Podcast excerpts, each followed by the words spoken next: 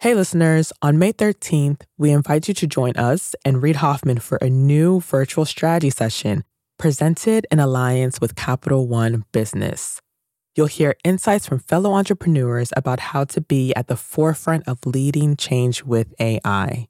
So, go to mastersofscale.com AI strategy right now to register for free. Again, that's mastersofscale.com AI strategy. Looking forward to seeing you there. There's a stage called Wildcat. It's like 27 miles of super tight and twisty, just back and forth, back and forth. And the stage is so long, you're like, I swear we've been here already. I remember this little canyon. That's Krista Skoukis. She's a rally co driver talking about her favorite race course or stage. It's near Olympia, Washington, and they don't call it Wildcat because it's tame you're in rainforest territory in Washington out that way. And every corner you're like, do I have grip? Oh, nope, don't have grip. Oh, oh, wait, I had way more grip. I could have gone so much faster on that section. Rally is a form of motorsports racing that predates the 20th century. Courses range from logging roads to twisting gravel paths. As a co driver or navigator, Krista isn't actually driving the car. She's sitting beside the driver, holding a notebook of cryptic symbols. You have a left or a right, and you have degrees of corners. One is the sharpest corner. Six plus is mostly a straight line until you're driving it at 120 miles an hour. But calling out these codes on race days is far from her only job. You are not racing head to head. It is for fastest time overall. Cars are one to two minutes spaced apart. So you're managing that while navigating out in the middle of nowhere. You know, you're not using a GPS system. You are getting your car and your driver to these certain points, but also you are keeping that driver's spirit up or maybe even calming them down having a connection in the car is very key. You become one cohesive unit, and the driver ends up driving the best when the co driver's voice just feels like their thought in their head, and they don't have to actually work to hear it and listen to it and understand it. It's just there. That intense relationship between driver and navigator is not just important, it can be life saving. One disagreement over speed or tactic can cause a crash. It really comes down to people not acknowledging that they have a lot to work on. They come in with a little bit of ego. You've got this very beautiful looking car. I've made it. It just takes that big crash and then they're like, oh, yep, definitely thought I knew more than I did. Time to rebuild and think about this while I'm spending hundreds of hours putting my car back together. The parallels to entrepreneurship couldn't be more clear. The speed, the obstacles, the hairpin turns, and most of all, the teamwork. But let's take the metaphor one step further. Today's episode is all about boards and the role they play in navigating your business to scale. Like a rally co-driver, a board of directors works closely with its CEO. The CEO has the wheel, and the board gives critical guidance along the way. But imagine what would happen if the navigator suddenly called out the wrong directions or forgot to notice a turn up ahead. The best co-driver in the world can't 100% guarantee victory, but a bad co-driver can cause a crash and burn. That's why I believe that the wrong board member can break your company faster than the right board member can make it. So, in building a board, choose wisely. You got to have incredible talent at every position. It's like this huge push. There are fires burning when you're going home. Can you believe it? Such an idiot. And then you go back to, this is totally going to be amazing. There are so many easy ways. So, so what to do? I have no idea what to do. Sorry, we made a mistake. But you have to time it right. Oops. Working out of a three bedroom apartment. Stuff that just seems absolutely nutballs. Ten years later, I was like, well, that's just how you do it. We haven't made just how you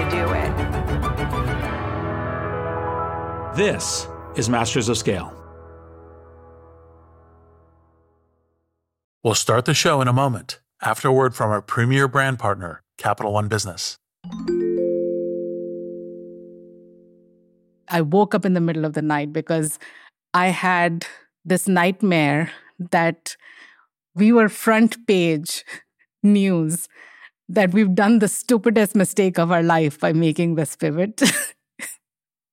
That's Aparna Saran, Chief Marketing Officer for Capital One Business, and she's recalling a moment from her previous position at Capital One when she was heading up a team designing a new business card. We had just made the decision to go all in and sunset the prior version of the product, which was honestly the cash cow for our business. When we made that decision within a senior leadership meeting, as someone who had been on the journey to build this out for five plus years, it was really exciting. But by the time the weekend hit, I started to feel the responsibility and the pressure. We are taking this big bet on something that I've built. Perhaps you've been there. You've made a pivotal decision, and then panic sets in. How would Aparna calm her butterflies and steer her team through this pivot? We'll find out later in the show. It's all part of the Refocus Playbook, a special series where Capital One Business highlights stories of business owners and leaders using one of Reid's theories of entrepreneurship. Today's Playbook Insight have multiple Plan Bs.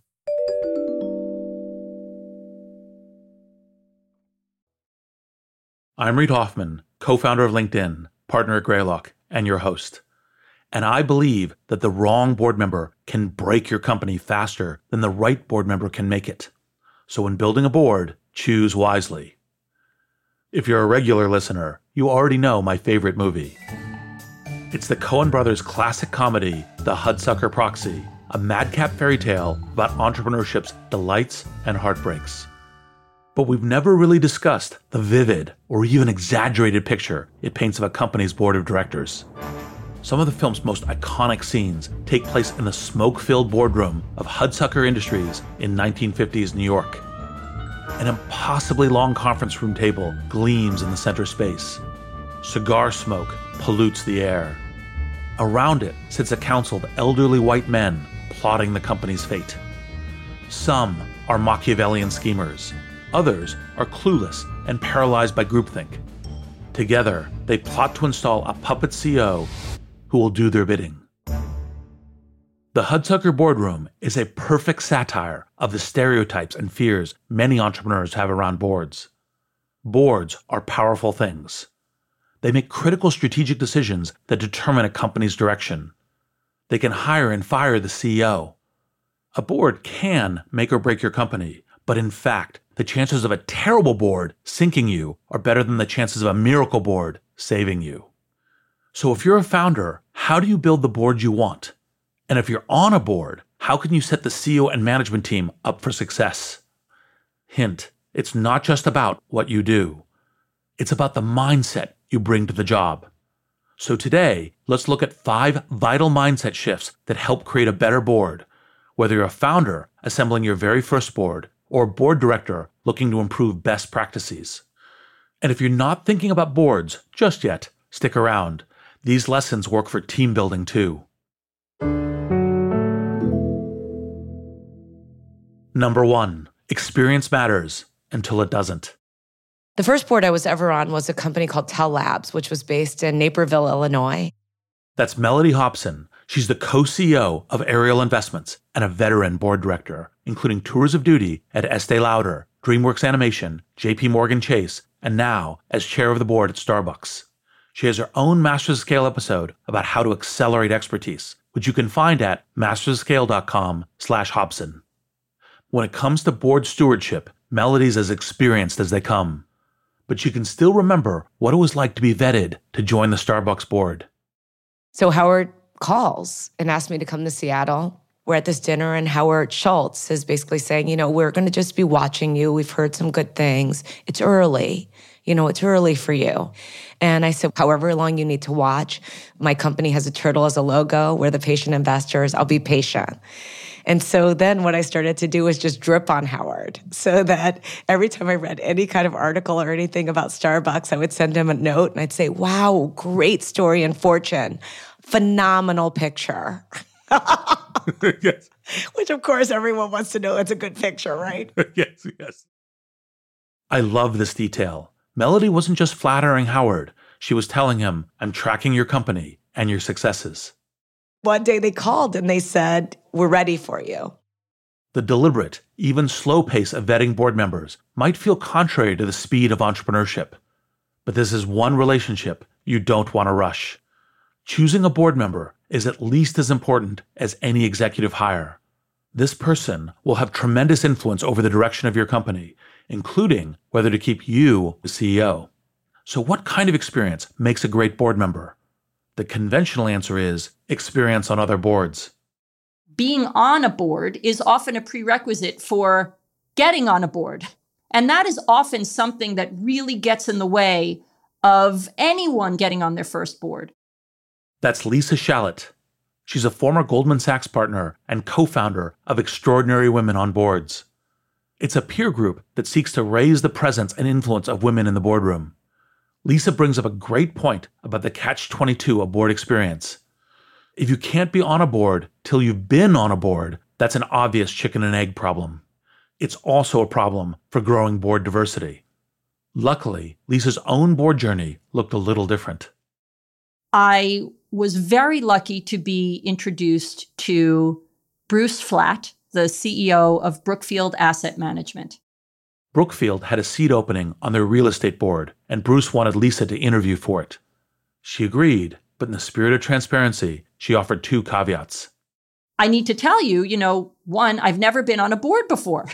And he said, well, that's no problem. You know, you were a partner at Goldman Sachs and you come highly recommended.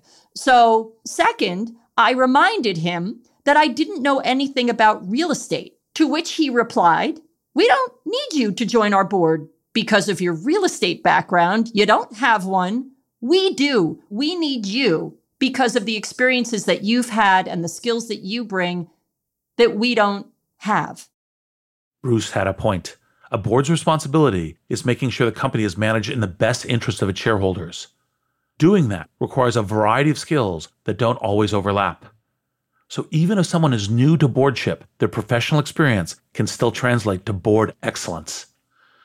That said, no matter who your new board member is, you'll need to get them up to speed, especially if they're coming from outside your industry. That's a challenge Lisa wrestled with at first. I completely felt like a fish out of water. they were using acronyms that I needed to create a glossary of, you know, vocabulary I had not heard before, economic models and formulas that I did not know. It was like listening to a foreign language. So Lisa made herself a cheat sheet of all the industry acronyms she needed to know. I recommend to board directors joining new boards that are industries that they might not have come from to talk to the CHRO at the company and see what they use to train new employees. A new employee and a new board director might be experiencing the same exact thing.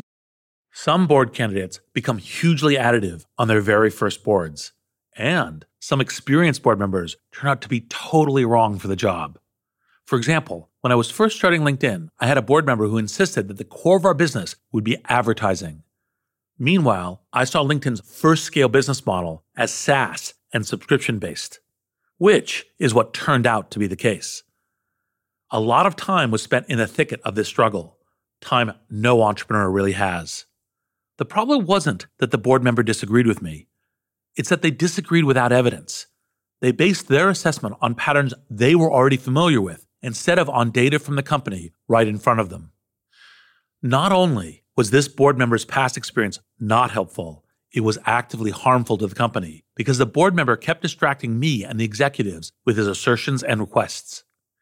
Almost all board members will not have spent every waking moment with your business.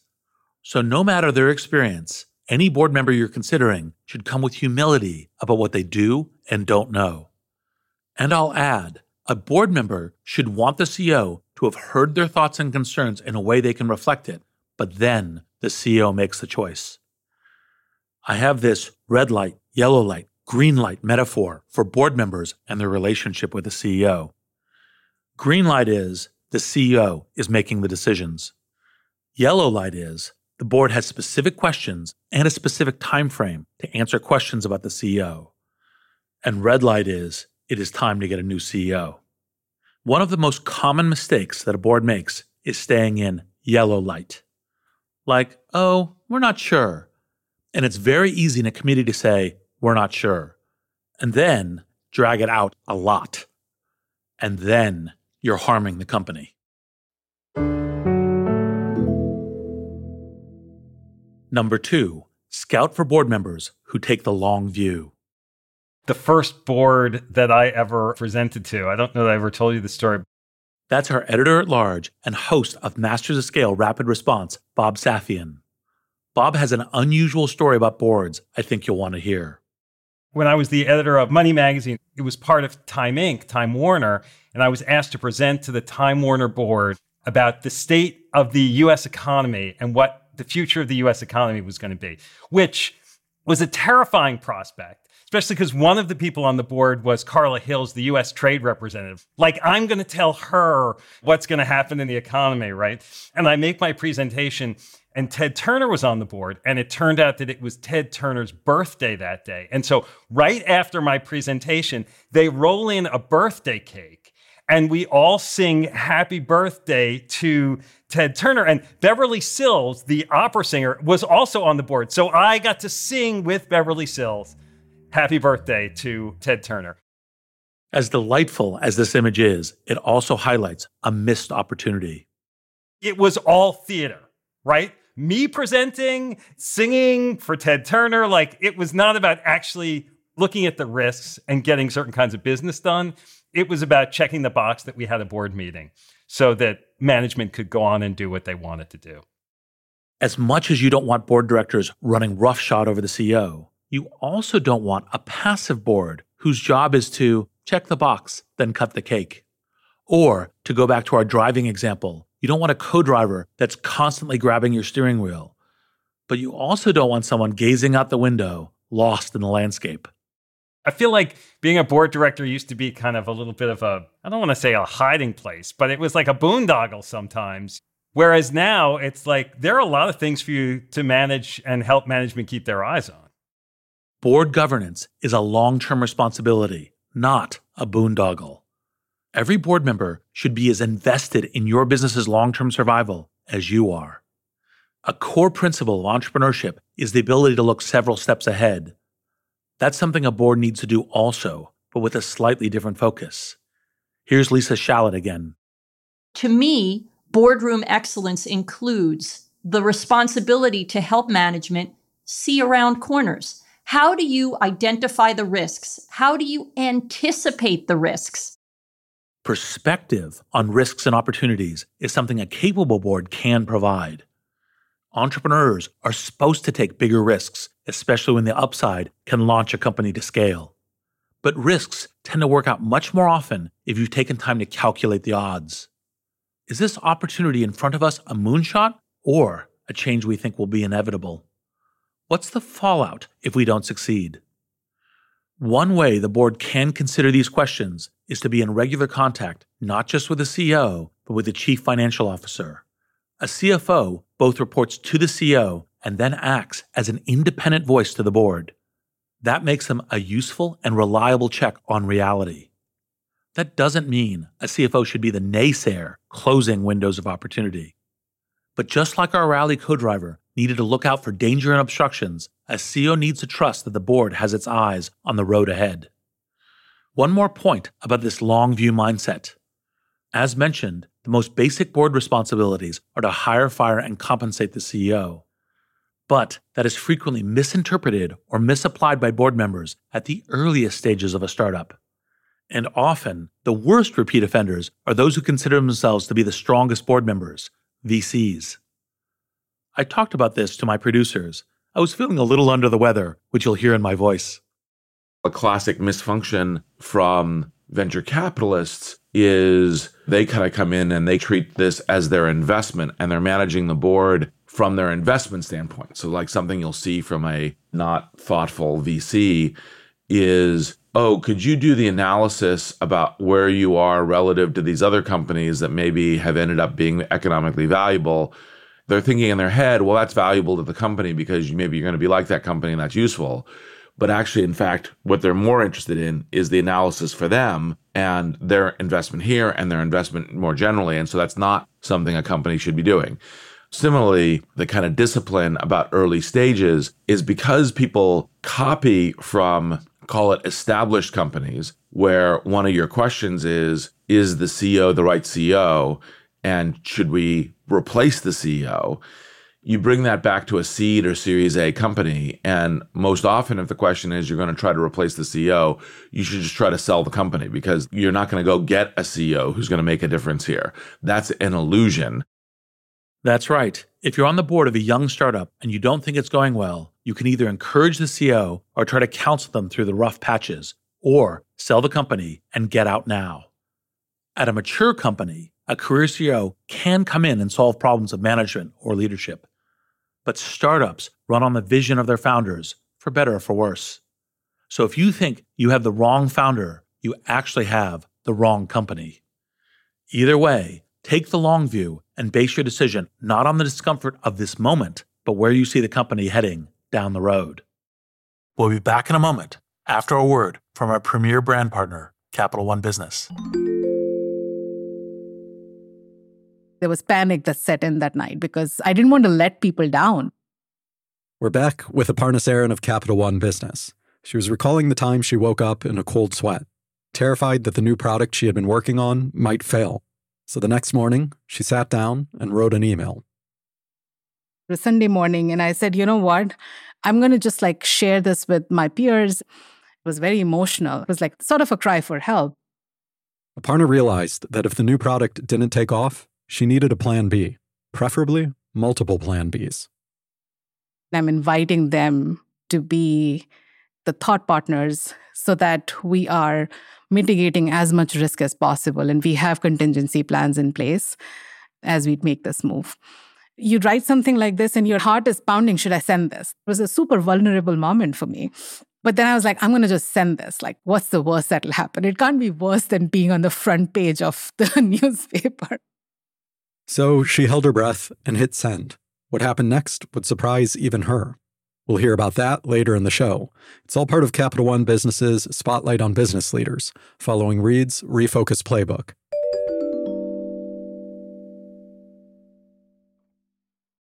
We're back with five vital mindset shifts to make a better board. Remember, if you want to share this episode, use the link masterscale.com slash boards and to hear my complete interviews with dozens of iconic Masters of Scale guests, become a member at masterscale.com slash membership. Number three, learn to speak up, not over. This mindset is all about communication. First, let's talk about communication within the boardroom itself. As we covered earlier in the episode, a boardroom can be an intimidating place, especially for new members. Remember Lisa Shalett's comment from joining her very first board. Once I was in the boardroom, I completely felt like a fish out of water. that feeling of intimidation can lead to new members not speaking up, and there's an opportunity cost to their silence. Mellody Hobson has a story that will bring this to light, and it has to do with joining the board of DreamWorks. Jeffrey Katzenberg called one day and said, You come highly recommended by Howard Schultz. Earlier in the show, Mellody was telling us how Howard Schultz had welcomed her to the Starbucks board after a considerable waiting period. During that waiting period, Howard himself had joined the board of DreamWorks, and he thought Mellody would be a fit there as well. I called that board Moguls Are Us. Everyone on the board was a mogul except for me. You know, you had David Geffen, Meg Whitman, Howard Schultz, Paul Allen, Nathan Myhrvold. And I was like this pipsqueak. So I'm on that board, and then Starbucks comes later. I go to the Starbucks board and I'm listening, listening, listening. And so Howard has the lead director call me one day and he said, We need to go to breakfast. So I meet him in the lobby for breakfast. He said, Howard said, You're not talking enough. And he said, You talk more at DreamWorks. He wants to hear what you think. This can be a really tricky dance. Time is so precious in board meetings. If you're brand new to the group, you don't want to spout off before you have understanding. But you also don't want to fail to contribute. Mellody has developed a couple of ways to speak up without speaking out of turn. I've had jokes sometimes with someone on the board. I'll make them my board buddy. And I'll say, if I'm saying something stupid, text me. it's like the version of like kicking someone under the table.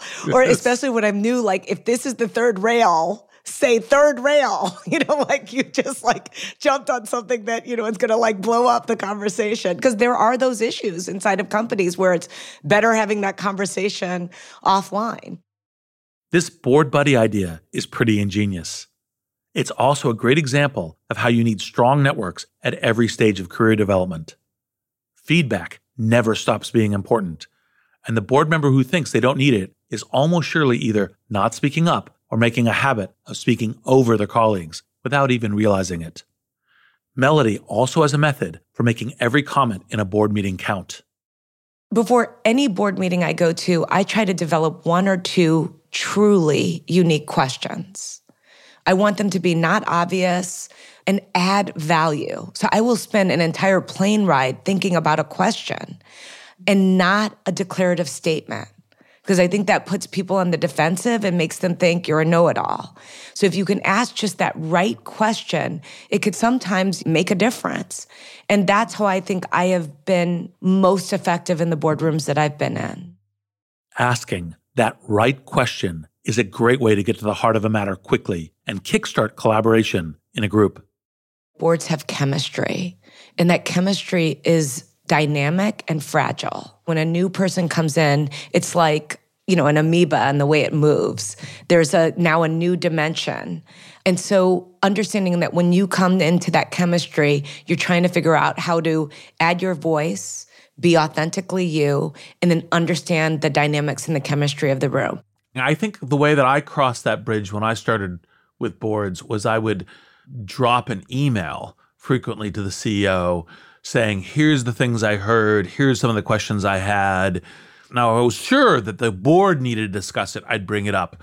But the way that I would cross that gap myself was to be kind of like, okay, here's my analytic notes from the board meeting.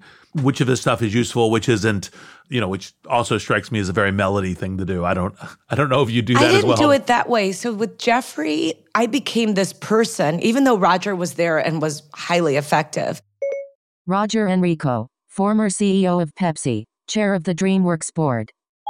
They would sometimes send me in as like this truth teller to Jeffrey. I would go to Jeffrey and give him input on this is what the board is thinking, this is what you need to respond to, etc. And then when Roger went off the board, Nathan Myhrvold was the one was like, Mellody is the chair. There's so much to learn in this example, whether you're a board member, a CEO, or aspire to be either. What Mellody developed as a skill set was how to translate between the DreamWorks board and Jeffrey Katzenberg as CEO. She didn't hijack the agenda or pretend it was all her own. Instead, she distilled their collective thoughts into a unified voice that Jeffrey could respond to in a human way. She spoke up for the group without speaking over them, creating a clear channel for the board and CEO to exchange ideas. Number four, escape the hierarchy trap. Even seasoned CEOs and board members can stumble on this one. So let's be extra clear. A board's role is not to run the company. Its job is to provide oversight to those who do. The CEO to board relationship is not a manager employee relationship. It's a collaborative relationship in which both sides are working towards the company's success. As a board member, what's important is how you interface with executives. Board members should not undermine the CEO and the executives. The board chooses the CEO and sometimes helps with the larger executive team, and then they work with the team as much as they can. But if you find yourself stuck in this hierarchy trap, how do you escape it? It is a mindset shift. But it's not just something you think about. You need to put clear, frequent communication between boards and executive teams into practice. And you have to know how to talk to the executives in ways that you're very clearly never undermining the CEO. And that reinforces this symbiosis. Here's an idea from Shishir Mehrotra, co founder and CEO of Coda. Shishir has his own Masters of Scale episode on how to create new rituals, which you can find at masterscale.com slash Shishir. As a board member and investor in Coda, I got to witness firsthand a new ritual around board meeting practice. One of my early surprise and delight moments in working with you was your different take on early stage company board meetings. right? Because I had more or less kind of presumed that the point of the board meeting is like, well, you put the CEO, founders, and occasionally all the executives together with the investors in a room and you talk about okay here's where we are and here's what we're doing and here's the things we need help on and here's the things we're working on and does anyone know anything different about why this plan should change and i remember arriving at the first board meeting it's like well actually in fact what we're going to do is going to go meet with the whole company we'll get to why this was a refreshing approach to board meetings in a moment but first let's hear a little about where this idea came from before starting coda shishir had been vp of engineering at google overseeing youtube so I had eight major offices for YouTube spread all over the world. We're fairly distributed. My largest team outside of San Bruno was in Zurich. And when I went to Zurich, the person that ran that office, guy Oliver Heckmann, said, We're going to do it a little bit differently. What we're going to do is instead of Shishir sits in one room and gets lots of presentations, we're just going to walk around to different desks. And everybody is going to talk about what they're working on at their desk the dynamic was just totally different. Like all of a sudden, I show up at an engineer's desk. They have 20 tabs open. Here's the thing I'm working on. Here's what I built. Because we're all standing around his desk, you know, me and a bunch of the other leadership, we pay a lot of attention, um, and we get a real sense for how the team's working. Because he'll, you know, he'll ask a question, and then all of a sudden, somebody that's sitting across from him says, "Actually, that's not the right answer," and we'll go over to his desk and, and see it. The team felt much more involved in the process, and honestly, it was significantly less prep for either side. I can say from experiencing these open board meetings at Coda that they do, in fact, put board members, executives, and product managers in direct communication and at the same level.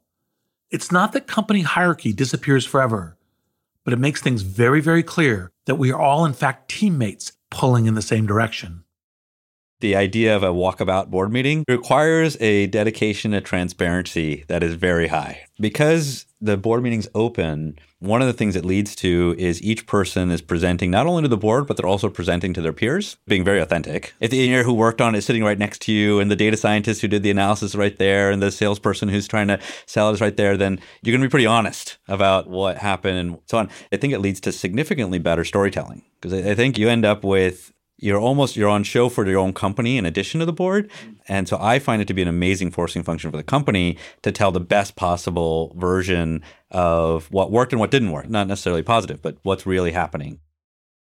I fully encourage you to borrow shishir's walkabout board meeting concept for your next board meeting. It's a great way to break free of the hierarchy trap and get boards and executives communicating with mutual respect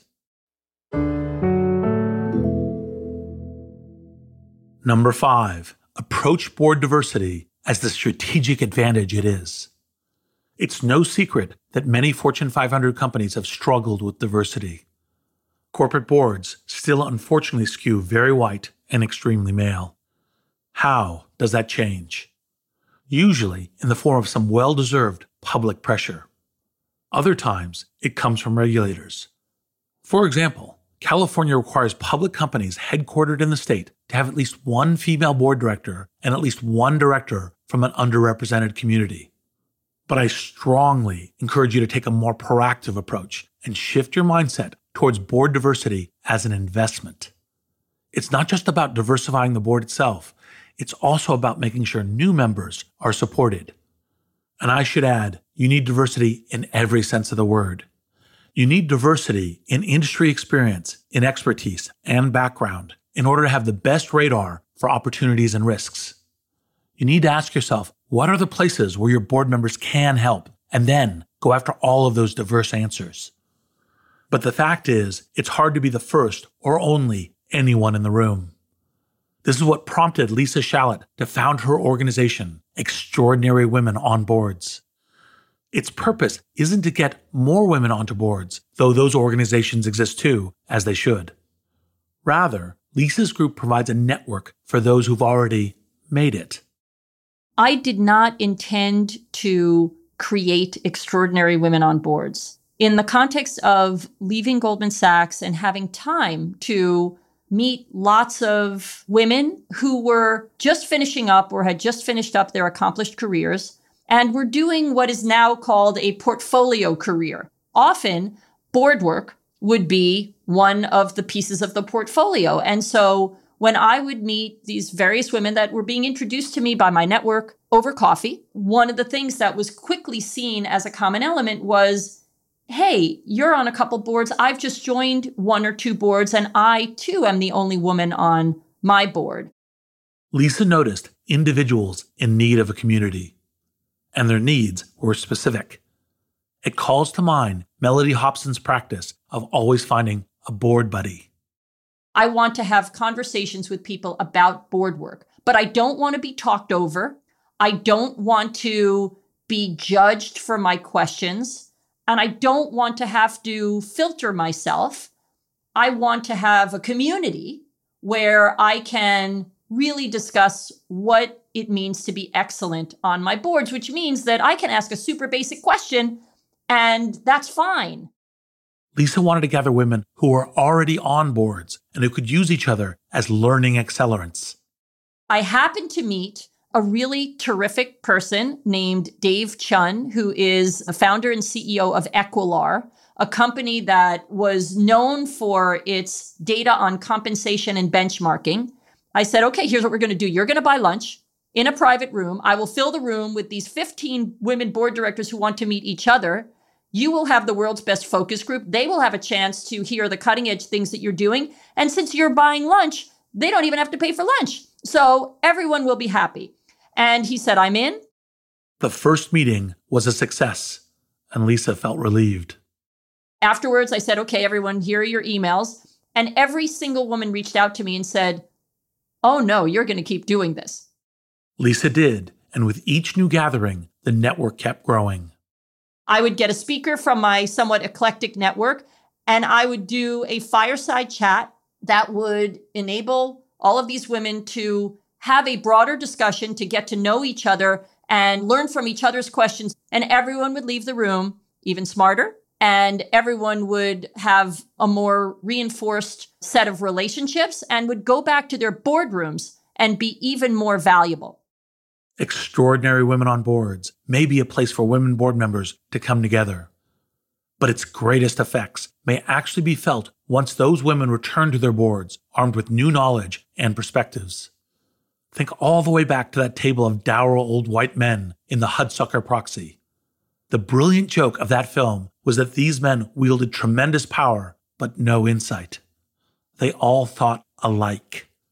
That's why diversity of thought may be a board's greatest asset. I'm a believer in dissonance. I think that leads to better outcomes. Once more, Mellody Hobson. I like diverse opinions on subject matter, as long as we understand what the decision rights are. Is it leader decides? Leader decides with input? Do we have to have consensus? In a boardroom scenario, I think those differing opinions can be extremely valuable if harnessed the right way. I love that line from McKinsey, supposedly where they say, observe your obligation to dissent. That doesn't mean you're disagreeable or argumentative. It just means you have may have a different perspective or a different point of view that can shed light on the issue in a different way. And great leaders harness that.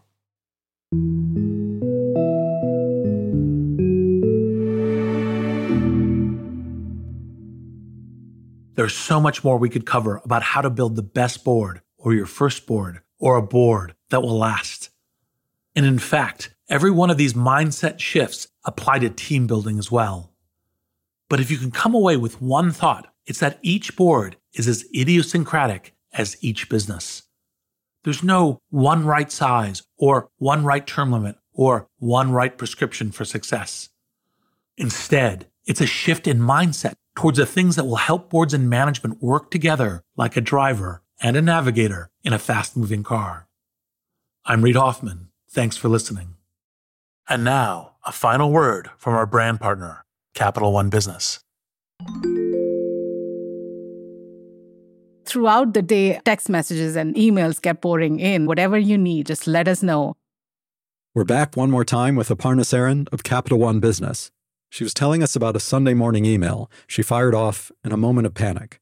Minutes later, her inbox was overflowing, and the support she found wasn't just emotional, it was practical. We talked about detailed contingency plans and we created our go to market strategy before we are in full rollout mode, we had stage gates so that we could test and quickly learn and iterate. And within a matter of like six months, as we were rolling things out channel by channel, those stage gates would allow us to pivot if we saw something that we didn't like. That day, Aparna learned a lesson that stayed with her.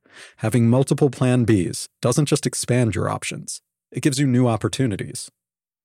The best way to pivot is actually open doors for thoughtful conversations because humility in knowing that you actually don't know everything, as well as the empathy in knowing that disruption is always drastic and abrupt, helps you go through that pivot with other people in a very different way. Capital One Business is proud to support entrepreneurs and leaders working to scale their impact, from Fortune 500s to first time business owners. For more resources to help drive your business forward, visit CapitalOne.com slash business hub. That's CapitalOne.com slash business hub. Masters of Scale is a Wait What original. Our executive producers are June Cohen and Deron Triff. Our senior producer is Jordan McLeod. Our supervising producer is Jay Punjabi. Our producers are Adam Skuse, Catherine Clark Gray, Hailey Bondi, Marie McCoy Thompson, and Christina Gonzalez. Our editor at large is Bob Safian. Our music director is Ryan Holiday. Original music and sound design by Eduardo Rivera. Audio editing by Keith J. Nelson, Stephen Davies, Andrew Nault, and Mike Gallagher. Mixing and mastering by Brian Pugh. Special thanks to Chris Yeh, Elisa Schreiber, David Sanford, Saida Sapieva, Greg Beato, Adam Heiner, Emily McManus, Kelsey Capitano, Tim Cronin, Anna Pisano, Ben Richardson, Mina Kurosawa, Sarah Tartar, Charlie Meneses, Chineme Ezequena, and Colin Howarth. Become a member of Masters of Scale to get access to a year's worth of courses and content on the Masters of Scale Courses app. Find out more at mastersofscale.com slash membership.